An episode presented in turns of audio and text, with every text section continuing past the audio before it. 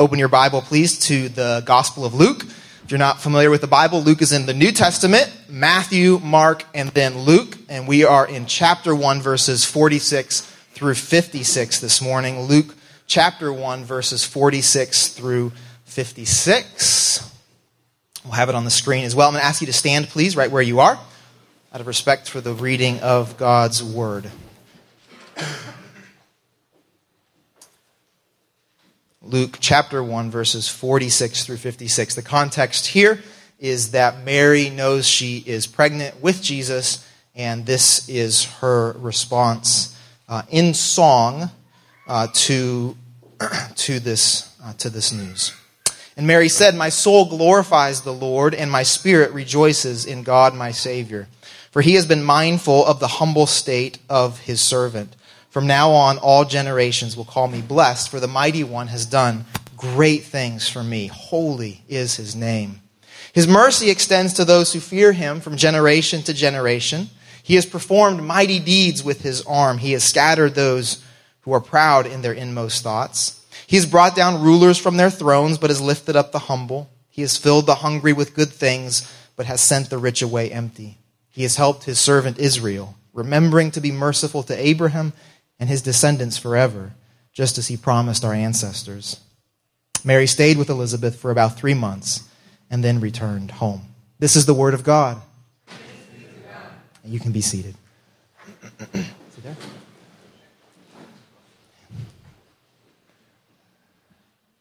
Apparently, Marcus has been found.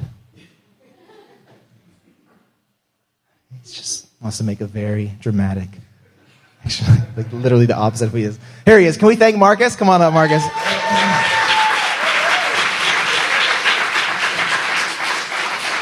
Uh, so, some of you know this, some of you don't, but Marcus uh, works here at the Park District in a lot of different ways. He's also started his own non for profit, working with youth in the neighborhood.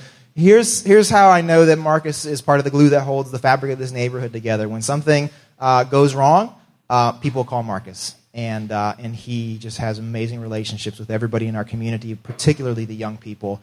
And um, it's an honor as a church to be in friendship with you, but also to be learning uh, from from him as well. So a small gift for us, and I'd like to ask that you all please thank Marcus for all that he do, not just for our church, but for our neighborhood as well.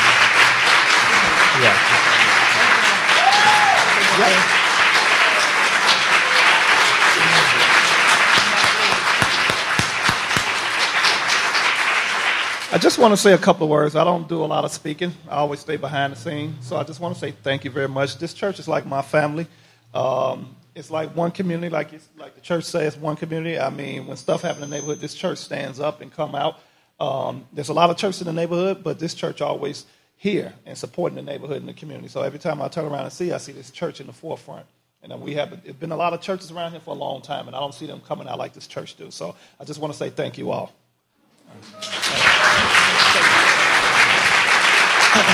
So if you don't know Marcus, make sure to get to know him. We have a gift for Miss Beverly as well, but she's already on vacation and she could not be lured back in by the promise of a, of a, thank you gift. So we'll make sure she gets that early in the new year. Uh, so just a few, a few reflections on this passage, this song that Mary sings in response to God's incredible, surprising uh, favor in her life. Uh, there, there are things that happen to you and to me every single year. You have a birthday every single year. Some of you like to pretend like you don't have a birthday every single year. You actually have a birthday every single year. Uh, every year you have to pay your taxes. Right? Uh, every year at some point the Bears are going to tank. Right? There are things that just happen every single year, and we just and we know they're going to happen, and they become routine. They become they become normal uh, for us. And and I think Christmas can become one of those things that happens every single year. And like everything else that happens with some regularity, it can become and does become normal uh, to us. Christmas is, is so normal that we can forget that there once was a time when there were people who were there. There were people who responded for the first time to the birth of Jesus. Now, of course, there were plenty of people at that time who knew the infant Jesus as simply that an infant with a very common name who seemed to come from pretty normal people. But there were other people, the Gospels tell us, there were other people who had a bit more information. They knew that this infant's birth was different somehow, that, that the birth of this baby, that in the birth of this baby, they were seeing God's long awaited salvation. For them, for these people with a little bit more information, this particular birth was in no way normal. Now, given how, how ordinary and, and almost mundane Christmas can become for us, I think it could be helpful to notice how these women and men responded to Jesus' birth. What can the different responses by those who had some idea of the significance of this baby, what can these different responses show us about our own predictable, tame, ordinary responses? Now, the Gospels of Matthew and Luke contain the most details about Jesus' birth. So, from them, a very quick survey gives us uh, some examples of different responses to people who knew a little bit about Jesus. And what we notice very quickly is that some receive Jesus with joy, while others respond to the news of his birth with doubt and even rejection. I'm not trying to be overly simplistic here. In, in both of these two uh, different responses, there's a range of dynamic experiences. A couple of examples. The joy that we heard in Mary's voice in her song can't be confused with a, a superficial, a temporary happiness. Her experience with the announcement of Jesus' birth, her experience contains mystery, contains uh, fear, and it contains the very uh, real promise of suffering to come. Or, or take an example on, on the other side of the spectrum Mary's relative Zechariah, who was a priest.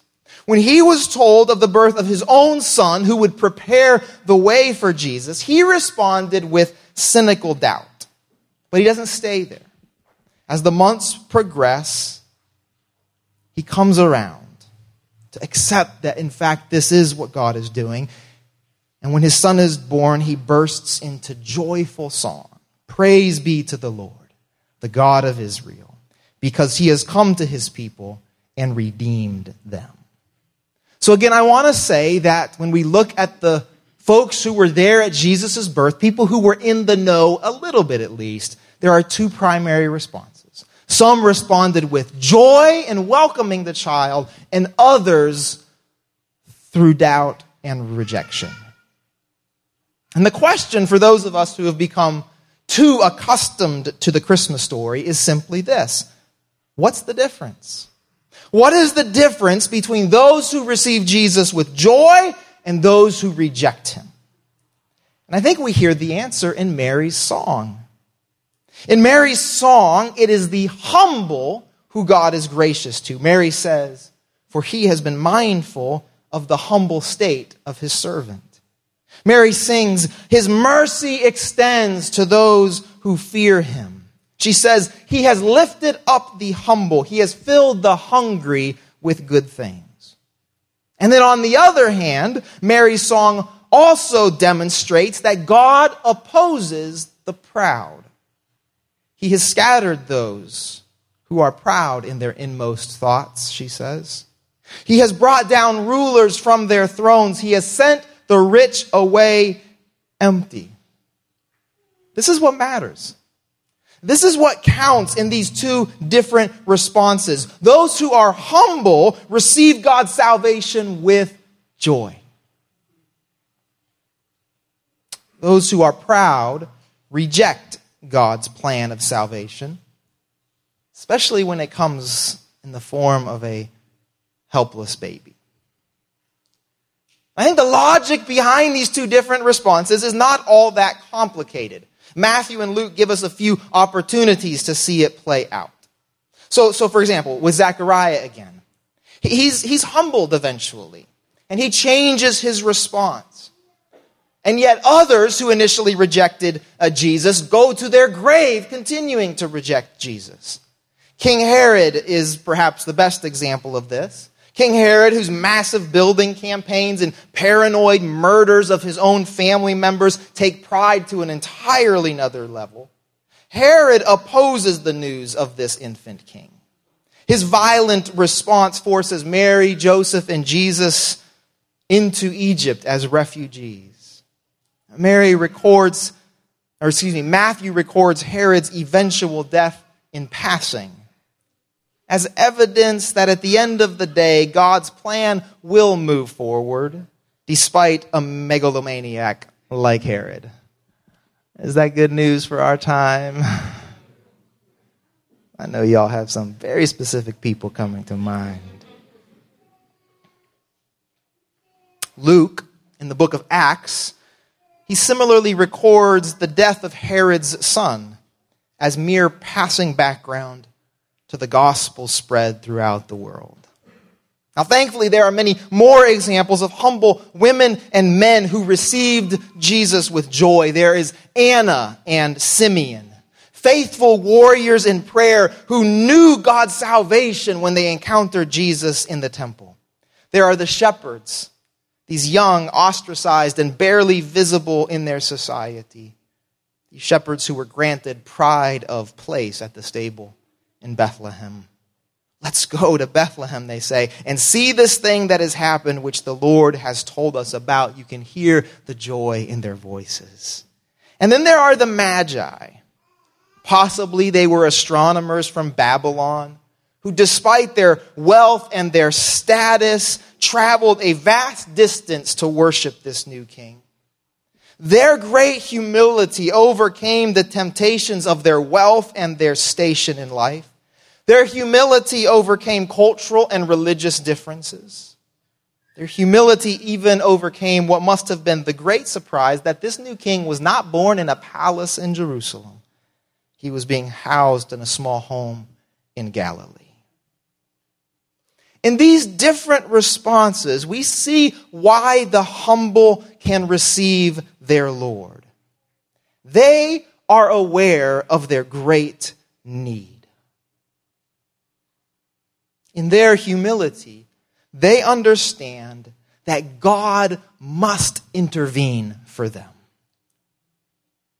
And can we pause and just ask, how viscerally true is that for us today? How many of us are aware of our profound need for God to intervene for us today? So Mary sings, For the mighty one has done great things for me. Holy is his name. He has performed mighty deeds with his arm. He has helped his servant Israel, remembering to be faithful, to be merciful to Abraham and his descendants forever. How aware of you are you of your need? Of your profound, desperate need for God to intervene in your life? It is the goal of the country in which we live to make you forget your need. Because the humble know their great and terrible need for a Savior, these humble men and women receive Jesus with joy, and so he rescues them. They are filled by him, Mary says. They are lifted up by him, Mary sings. But the proud, the proud oppose this infant king. They oppose him because his birth threatens to unseat their own agendas and authority. They see no need for a savior. Not this kind of savior, at least. They'd probably be okay with a little bit of spirituality added to their lives. They'd probably be okay with a few religious practices that they could do on occasion to legitimize their selfishness the rest of the time. But a king, a king whose birth is announced by angelic warriors, a king whose agenda is articulated as a cosmic reversal between the rich and the poor. A king whose mandate is the completion of Israel's agenda to save and rescue the world. No, no, no. For the proud, this is too much by far. This king will require too much, and so he must be ignored, discredited, and eventually opposed. Again, how do you respond to the birth of God's Son. Here, we have a helpless infant born into poverty and imperial occupation. And despite the soft focus filter we put onto the nativity, this child will grow into the one who calls our allegiance to God into sharp contrast. Follow me, he says. And the implication is that everything else must be left behind. Sell everything, he says, in a way that is probably less metaphorical than you and I would like to believe. Let the dead bury their dead, he says. If your right hand causes you to sin, cut it off. Very truly, I tell you, unless you eat the flesh of the Son of Man and drink his blood, you have no life in you. This is embarrassing stuff.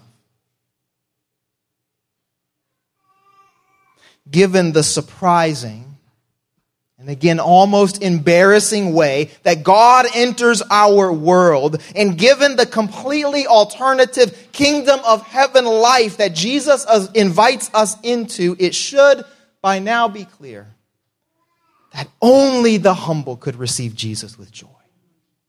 Only the humble can receive Jesus with joy. The rest of us are faking it. Only those who are humble could receive this kind of king and be glad about it. The proud will, of course, reject him.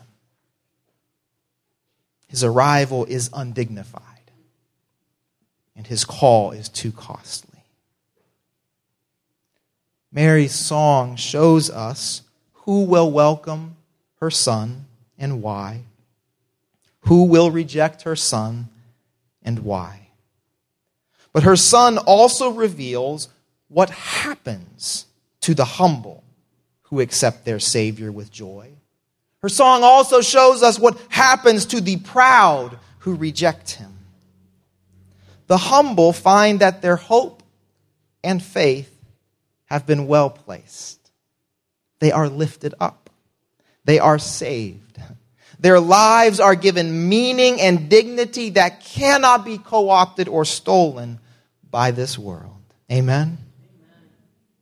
The proud, on the other hand, because they do not receive their Lord humbly, will finally be humiliated by him.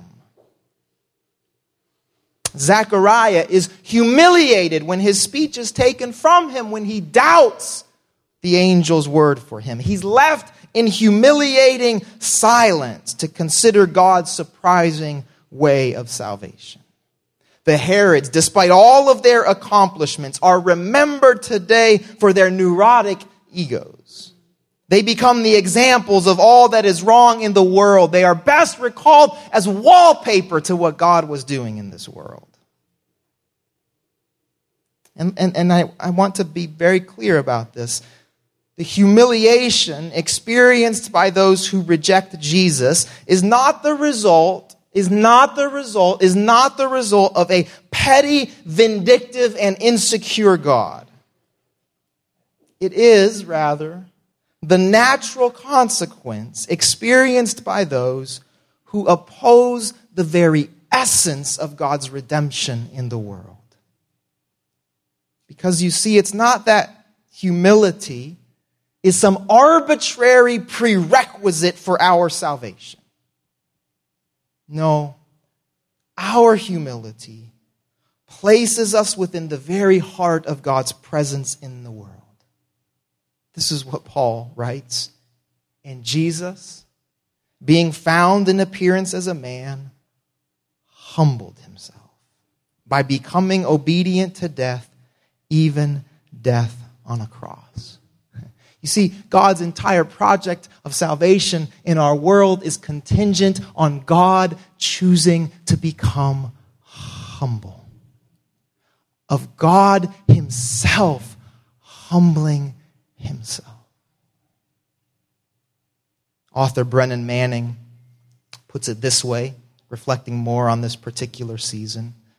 On a wintry night in an obscure cave, the infant Jesus was a humble, naked, helpless God who allowed us to get close to him.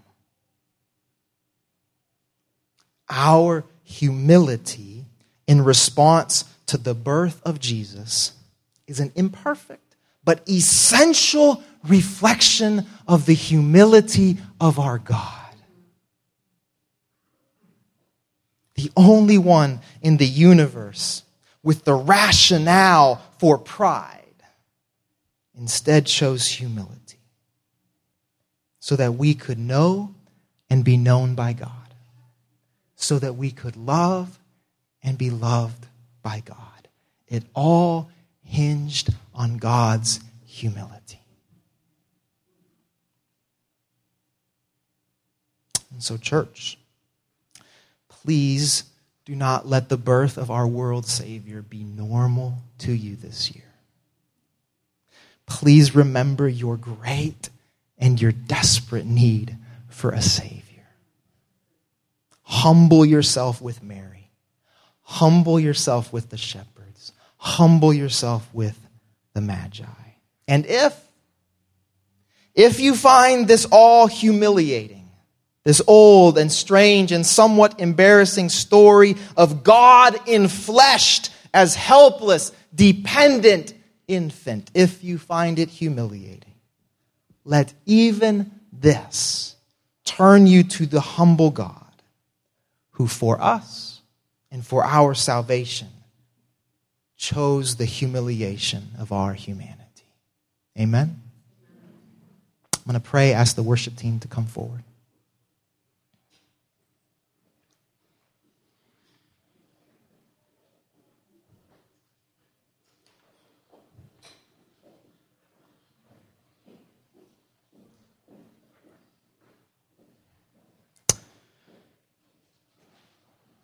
Lord, would you humble us today? Would you humble us today in the face of a otherwise humiliating story? Would you humble us today so that we could say and sing confidently with Mary, My soul glorifies the Lord, and my spirit rejoices in God, my Savior. For he has been mindful of the humble state of his servant.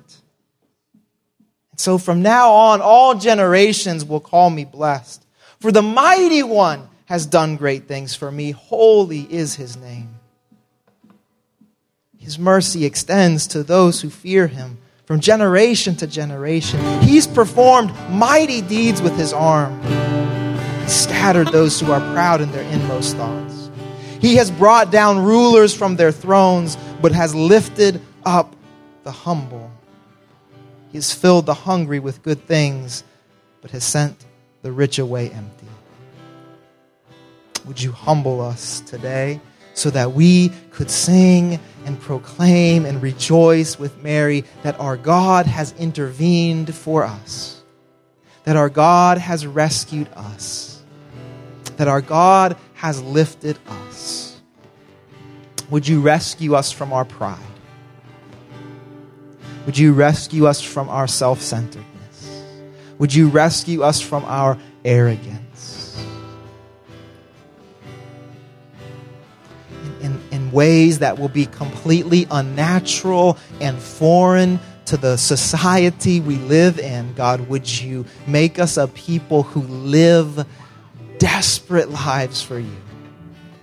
A people who are quick to confess our need for a Savior a people who can live with a sense of awe and wonder that the God of the universe, the holy, the righteous, the perfect God, became humble to a, to a manger, to a cross for us and for our salvation. And so, our Lord Jesus, we pray that you would draw us near to you today. You who drew near to us, you who did not let any humiliation of our humanity be too much for you. Would you draw us near to you today so that we could celebrate with joy, so that we could welcome with joy the arrival of our King.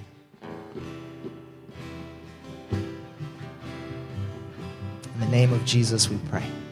Amen. Amen.